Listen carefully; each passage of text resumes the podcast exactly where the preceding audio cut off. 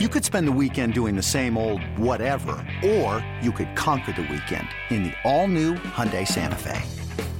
Visit HyundaiUSA.com for more details. Hyundai, there's joy in every journey.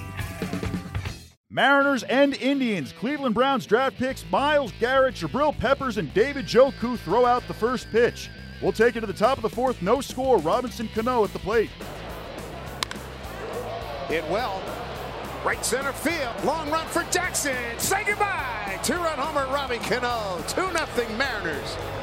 Here in the fourth inning. Cano with his fourth home run. RBI 16 and 17. Truly remarkable stories. Here's the pitch swung on. Well hit ball. Into the gap in left center field. Heredia going back, looking up. This one is off the top of the fence. Bounces back out to Dyson. The throw in. And in at second base is Ramirez with a double. This one hits off the top of the wall at the yellow stripe. The second base umpire is Ron Kulpa. He was out in center field. I don't know if the third base umpire went out. We get a chance to take a look at it. But it's out of the ballpark and will come back in and then comes back into the playing surface. Terry Francona is going to take a look at it. It's going to be a home run. And it's going to be a two to one ball game. And deep to right. That's fair. It's deep. It's gone. Ben Gamel with a home run, and the Mariners have a 3-1 lead. It's his first batter. James struck him out. Here's a 2-2. Good heat. Strikeout. 1-2 to Chisenhall. Swing and a miss. Got him.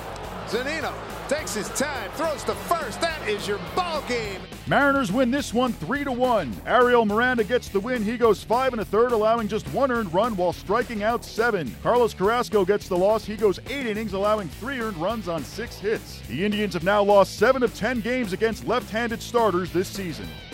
Scott Servais and the Mariners came out on top against the Indians on Friday as they win 3 to 1. Here's the Seattle skipper on his team's performance. Yeah, um, really, it was rough for him in the first inning. You know, he really had a hard time finding his secondary pitches. His split and the slider just were non-existent. But you know, somehow he, he got through it. And you know, Mel and Zunino did a good job working with him after the first, try to get his secondary pitches going, and he did. He found it. You know, we got a few strikeouts, and you know, you look up and he gets us into the sixth inning. So that was obviously very, very key. And for me, James Pazos and the job he did tonight, you know, got us over the hump. And and uh, came in, he was firing bullets, and he was very aggressive, and went right after him. He's got that kind of stuff, and he had really good rhythm tonight in his delivery, and certainly was hammering the strike zone. You extended him a little bit more than you had before. We did. Uh, I thought he was just throwing the ball really good. I thought his stuff was good. Uh, you know, it's like let's go after this game. It's the first game of the series. A very good team over there, and we thought we had a little momentum going with him, so we rode him out as long as we could, and then you know, uh, extended Eddie for four outs tonight, and Eddie was really sharp again. Was he mixing his pitches a little differently to get that efficiency, or no? Fastball. that was the fastball.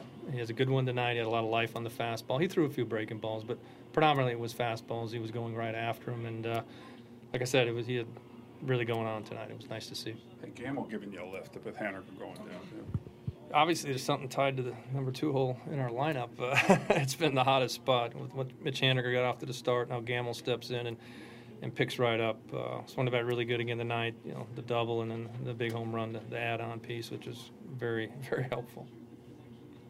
Robbie's kind of in here and there, but he seems starting to come around a little bit. Yeah, it's it's kind of you know he'll have a couple good at bats and smoke a couple balls hard, and then he'll have a couple bats where it kind of looks like he's out of sorts. Um, he's working on a few things with his swing and just trying to find the consistency. But uh, the veteran player, really smart player, he knows what he's looking for when he goes up there, and, and he's gotten a few pitches to drive on this road trip, and, and he hasn't missed them. Was this an outing where Miranda was going to have to give some innings regardless, or?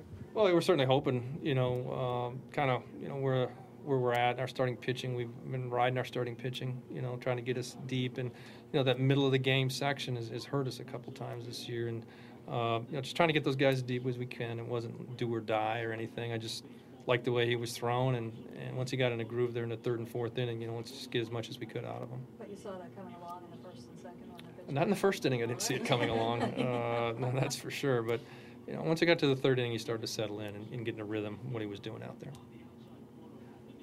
spot for, for as bad as everything went Tuesday night in Detroit to turn around and win. Yeah. It's one loss. It means But turn around and win three in a row. I mean, that's safe. yeah, it's it's Tuesday nights one one game. It, it happens. It happens to every team in this league.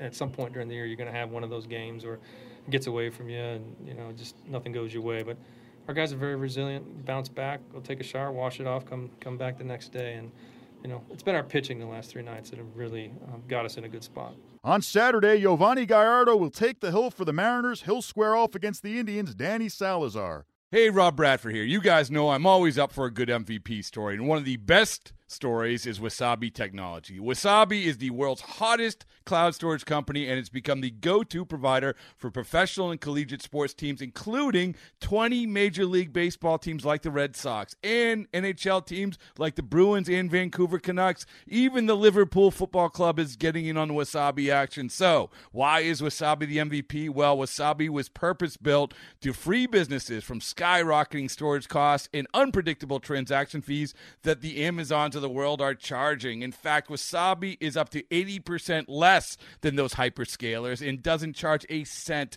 for businesses to access their data. From Wasabi's AI enabled intelligent media storage, Wasabi Air, to the industry's only cloud storage service with triple protection against cyber criminals, data deletion, and ransomware. Wasabi's taking the lead in driving innovation in data storage and helping sports teams to unleash the power of their data. Wasabi, another Boston based championship team.